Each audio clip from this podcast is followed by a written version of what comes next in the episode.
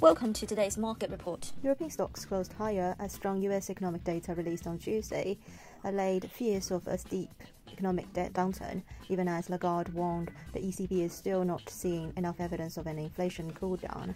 The pan-European stock 600 index rose 0.7%, and the MSCI's gauge of stocks across the globe gained 0.12%.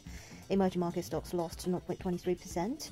The greenback rebounded from the previous session's softness as Powell said more rate hikes are likely to be appropriate this year.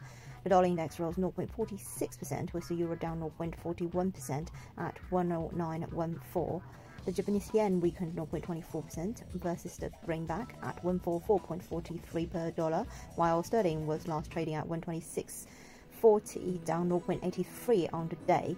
Treasury yields softened as investors locked to Friday's PCE price index for further signs of slowing inflation. Crude prices surged as a larger-than-expected drop in U.S. crude inventories offset fears of rate hikes and slowing demand. U.S. crude rose 2.75% to settle at $69.56 per barrel, while Brent settled at $74.03 per barrel. On Wall Street, of the three major U.S. stock indices, only the Nasdaq advanced, lifted by mega-cap momentum stocks led by Tesla, Apple and Alphabet. The S&P 500 ended essentially unchanged, while the blue-chip Dow Jones closed negative territory, weighed down by healthcare stocks.